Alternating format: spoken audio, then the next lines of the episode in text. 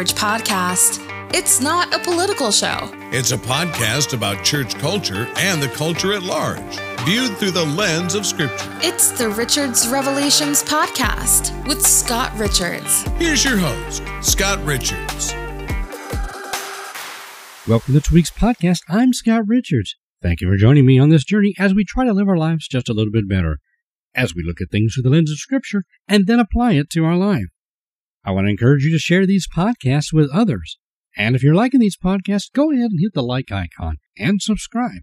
If you'd like to participate in the ongoing production of this podcast, there's information below on how you can donate if you're so inclined. Once again, I am truly thankful that you take the time to listen to these podcasts. Before we get into today's subject, I want to let you know that you can follow us on our Facebook page, Richard's Revelations Podcast, and most other social media platforms, including YouTube, LinkedIn, Instagram, and so forth, under my name, Scott Richards. If you want to make it easier, try Scott Alan Richards. Alan spelt A L A N. In this week's episode of Bible Translations Examined is part one of the Passion Translation. Brian Simmons the author, the translator, the one who wrote it, is the one who came up with the Passion Translation. And it's not in any way connected to the Passion music, just to be clear. It didn't come out of their ministry. This is separate and distinct by Brian Simmons. The first thing is the Passion Translation, like last week's translation, is done by one guy. Most translations nowadays are done by committee. There's a whole group of different scholars comparing notes, double checking one another as they make a translation. And this was just done by one guy, Brian Simmons. As I said last week, works done by single individuals often suffer from personal and theological bias. Committee translations with multiple individuals have the added benefit of accountability and weeding out any anyone's individual personal theological perspective or perceived bias. In some cases, works done by a single individual distort the text, working not to be authentic to form or meaning, but rather a specific agenda by the translator. Brian Simmons is that kind of translator. He's the oversight. He's the beginning and the end of the Passion Translation. But it's not like other translations that one man translates, like Martin Luther or Wycliffe. These translations are by guys who are trained and skilled. Before we break down and get into the actual scriptures and the problems, I want to first deal with the fact that he is unqualified to even do a translation. In the promotion of this translation and his bio suggest he has experience in linguistic translation. He's made claims of being part of the translation of the Bible with New Tribes Bible and Linguistic Institute, which is now Ethos 360. Ethos 360 has come out with a statement distancing themselves from the Passion Translation because he keeps making these claims as though they trained him to do it. And they said, no, we didn't. Dom Peterson of Ethos, as I said, was formerly New Tribes, said Brian is not a linguistic of any sort. The Penu Kuna translation was not done while he was serving with New Tribes. Brian was not what he claimed, and the New Tribes did not agree with his doctrinal positions, nor do we follow his approach to translation. Jerry Michaels, also a former co worker at New Tribes, has been there over three decades. They're the whole time from the beginning, getting their New Testament to finally years later getting their Old Testament translation done. Jerry said, Brian had not been trained in translating at all. Brian wasn't a Bible translator. That wasn't his job with the Kuna people. He was not there to translate the Bible. He was there as a church planner. Nobody in our mission would ever say that he's a Bible translator or even was approved as a Bible translator. I would never call it, referring to the Passion, a translation. I would caution people away from it. There are many other stronger quotes from this organization about him, his time on the mission field, his doctrinal beliefs, and his translation style, and the lack of his ability. Remember, he's the one that keeps promoting himself as being trained and being working side by side with these individuals on the mission field to translate a Bible into these people's language. And the joy of seeing the expressions on these individuals' faces as the Bible was being handed over to them in their language, and all these sorts of stories and things. The reality of it is, Brian left that organization and the mission field in the 80s. Now, there is some gray area question about the nature in which his departure was. There are those that believe possibly it was because he was fired. Needless to say, the translation that these other people worked on, that Brian wasn't a part of that he claims he was, wasn't published until 1995. He was long gone when this finally came to be completed. So he doesn't have any real formal training or experience in translation. Listen to his answer in this friendly interview when questioned about formal training.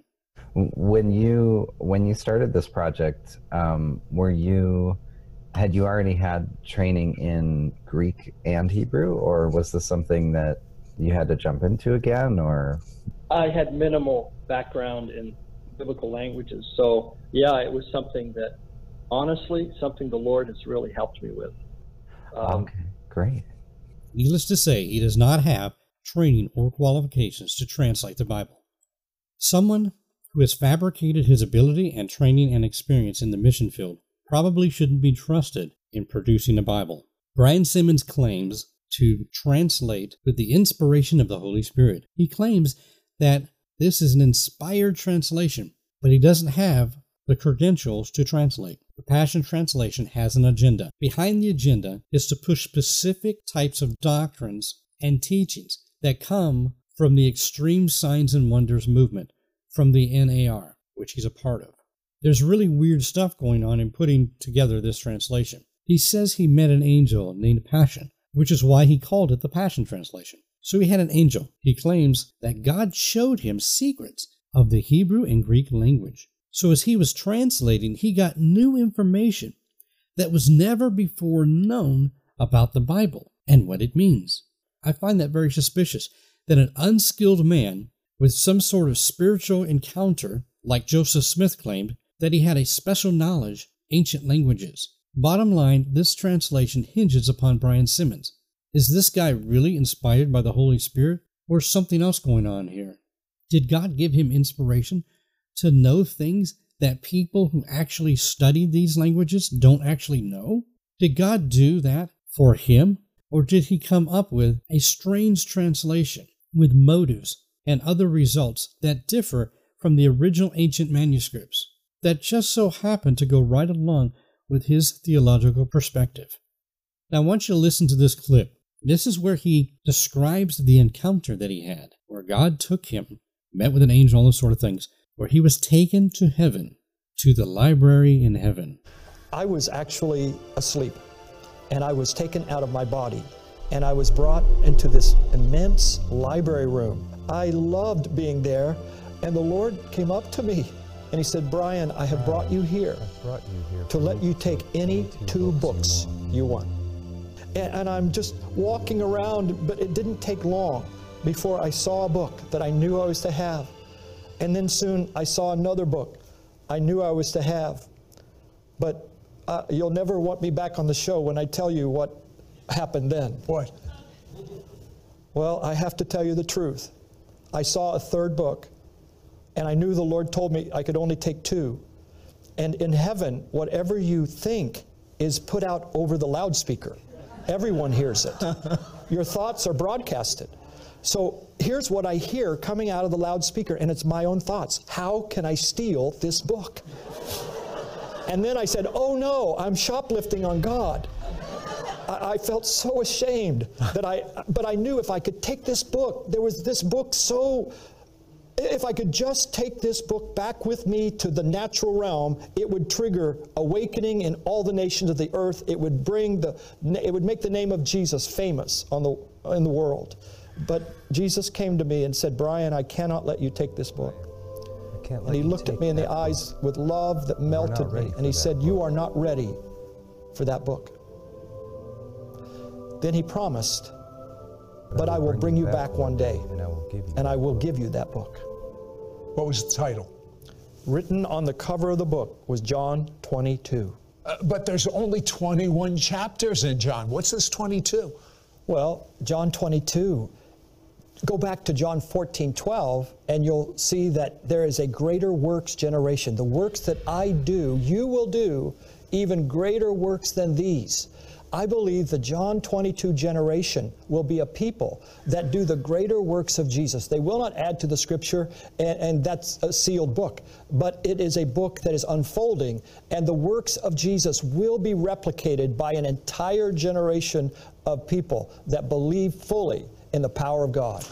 Now, I think God can show you visions if He wants, but I also think people can say God showed them a vision as a way to legitimize whatever they're going to say next. And I believe that's what's happened here.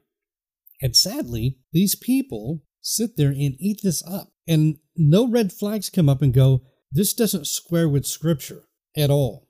Of going to heaven, having an encounter with God, with Jesus, and then coming back. That's a whole other discussion. Now, let's get into the text. We're going to be looking through some of the various places in the Bible and some of the words and different things that he does and changes up to change the meaning and so forth. We'll also get into how he misrepresents the meaning of words and things in cases where he will try, again, he has no training in any of this, he will try to say, oh, a particular word has multiple meanings, and that he gets to choose what meaning is going to be applied in the scripture, which totally changes what the text says, leaving out contextual understanding of even the original manuscripts as you're going through it. Even if you come to the place, and I'll discuss this later, where you maybe can't make out a word or a word, there isn't an exact duplicate of that word or whatever, you can gain from reading the whole portion of Scripture what the context is, what the premise is, what God's trying to convey, to be able to come up with an acceptable word in that phrasing. But he doesn't do that. Again, he has no training. Brian Simmons likes to change up how he translates Christ. Sometimes he translates it as Christ. Sometimes it's Messiah. Sometimes he translates it as Anointed One. Anointed One is the one he uses the most, and we'll soon see why. So let's look at Colossians 1, chapter 1, verses 1 and 2. We're going to start, I'm going to read the NASB, and then we'll do his translation. So each one of these that I'm going to be going through, I'll read what the actual Bible says, and then we'll read his translation. Okay, NASB says, Paul, an apostle of Christ Jesus, by the will of God, and Timothy, our brother, to the saints and faithful brothers and sisters in Christ, who are at Colossae, grace to you and peace from God our Father. Now, the Passion Translation. My name is Paul, and I've been chosen by Jesus Christ to be an apostle by the calling and destined purpose by my colleague Timothy, and I send this letter to all the holy believers who have been united to Jesus as beloved followers of the Messiah, my God, our true Father, release upon your lives the riches of his kind heavenly peace, the Lord Jesus, the Anointed One. Notice that is over twice as long, and you get Christ, Messiah, and Anointed One, all from the same word, which should just be translated consistently Christ. As we look into the Passion more, you will see why he uses the Anointed One so much. We're going to look at the NASB of Acts 11:26. It says, "And when he had found him, he brought him to Antioch, and for an entire year they met with the church and taught considerable numbers of people. And the disciples were first called Christians in Antioch." Now in the Passion translation of the same verse, Acts 11:26, it says, "Together Paul and Barnabas ministered there for a full year. This is at Antioch, equipping the growing church and teaching a vast number of new converts. It was in Antioch that the followers of Jesus were first revealed as anointed ones. Now, the Passion is very clear there. There is a spiritual revelation that the followers of Jesus are anointed ones. Jesus is called anointed one throughout the Passion. And now we're going to call you anointed one. But every other translation just translates this as the disciples were first called Christians in Antioch, because that's what it actually is. The people in Antioch were making fun of the Christians. They called him Little Christ because they believed in Christ. So they called them that as an insult. But in the Passion, he first translates Jesus as Messiah, as anointed one over and over again. And then when it comes to this phrase in Acts, he reveals to you and me, we are anointed ones. But what's the difference between me and Jesus? By doing this, he is setting up a weird Christology that Brian Simmons actually teaches. This is one of the many ways, this is the many ways and places he rewrites his theology into the translation.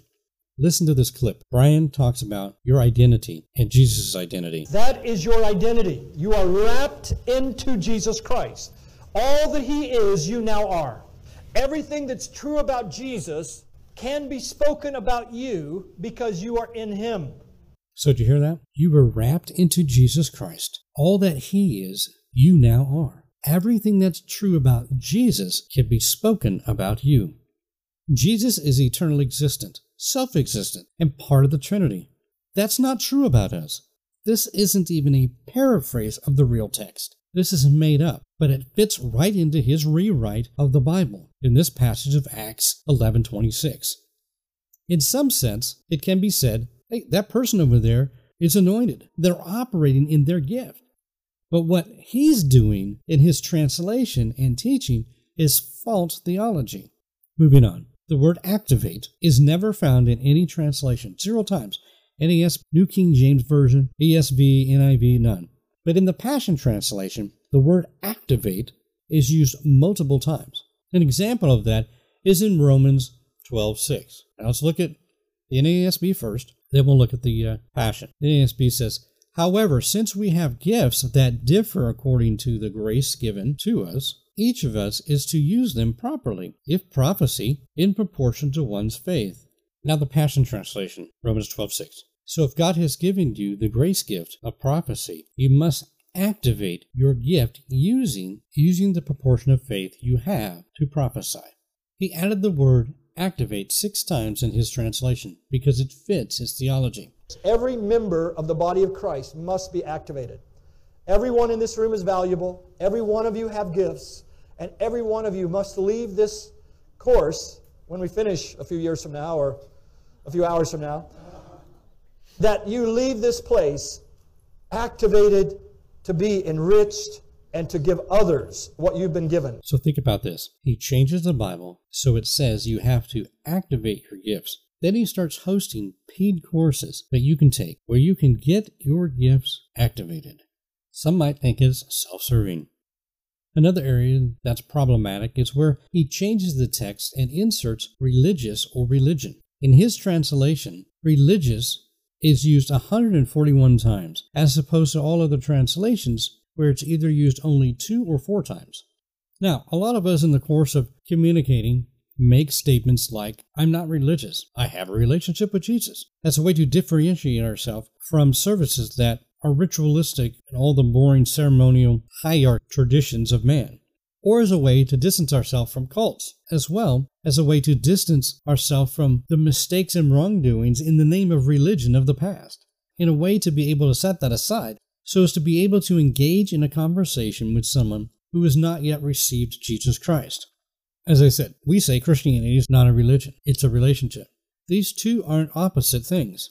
It's a religion with a relationship, and that's what Christianity is. The thing that makes Christianity different from all other religions is that it's true. That's the difference. But Brian Simmons takes it to the extreme and rewrites the meaning of the text to appeal to those who are anti religion. We'll see how he changes the text to phrase something as religious scholars so that people have a negative view of biblical scholars.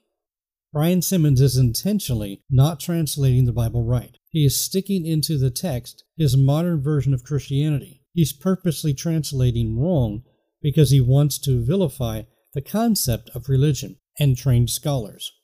He takes the concept of religion and religious and changes the term scribes in Mark 12:38. He retranslates it as religious scholars. The scribes make up a group of individuals who enjoyed the authority of leadership in Israel. They are associated with the Pharisees and high priest as opponents of Jesus.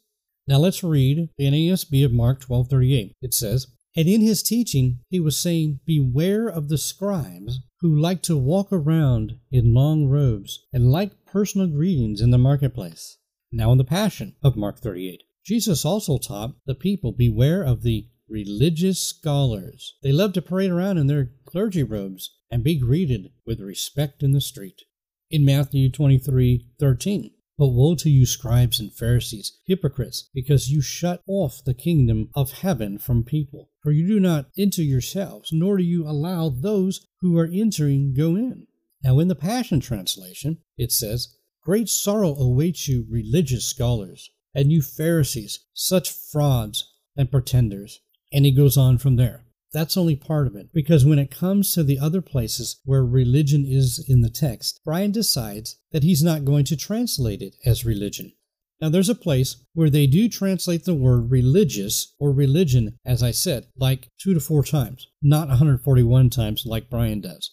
James chapter 1, verses 26 and 27 is one place where most translators will have the word religion. That's also the one place where Brian decides that he's going to not translate it as religion. Here's the NASB. If anyone thinks himself to be religious, and yet does not bridle his tongue, but deceives his own heart, this man's religion is worthless. Pure and undefiled religion, in the sight of our God and Father, is this to visit orphans and widows in their distress, and to keep oneself unstained by the world.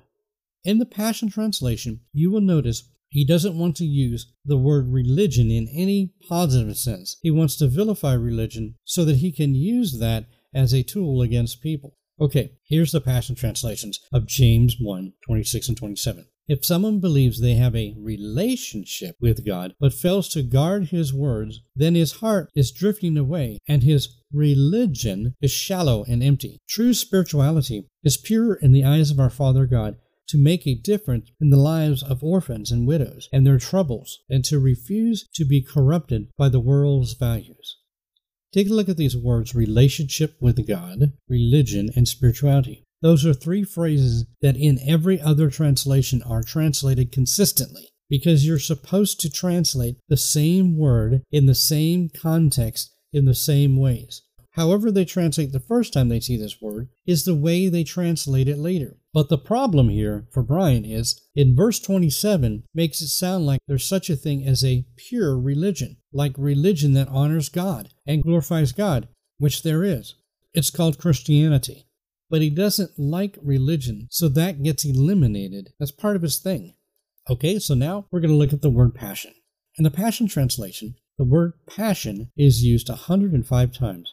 In the NASB, it's 10. Other translations have it fewer. The word miracle, 126 times. Other translations have it from 7 to 25 times. The word supernatural doesn't show up in any translation but the Passion, and it's done 37 times. It fits his theology. Now remember what we're talking about here. This isn't just another book someone wrote that they fill with their theological persuasion. This is being presented as a translation of the Bible something that you're to go into as a linguistic translator, desiring to see what the actual text says in its original Hebrew and Greek, then translated into English in the purest form, apart from any bias or theological persuasion you come from. This is not what he has done.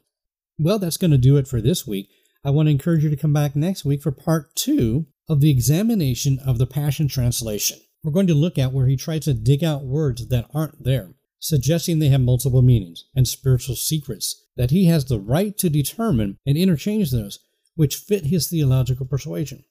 Well, that's going to do it for today. I want to thank you for your continued support when you listen to these podcasts. I know a lot of us live busy lives, and the fact that you spend some of it with me, I am truly grateful and I appreciate it. So thank you for spending some time with me. Until next time, God bless you.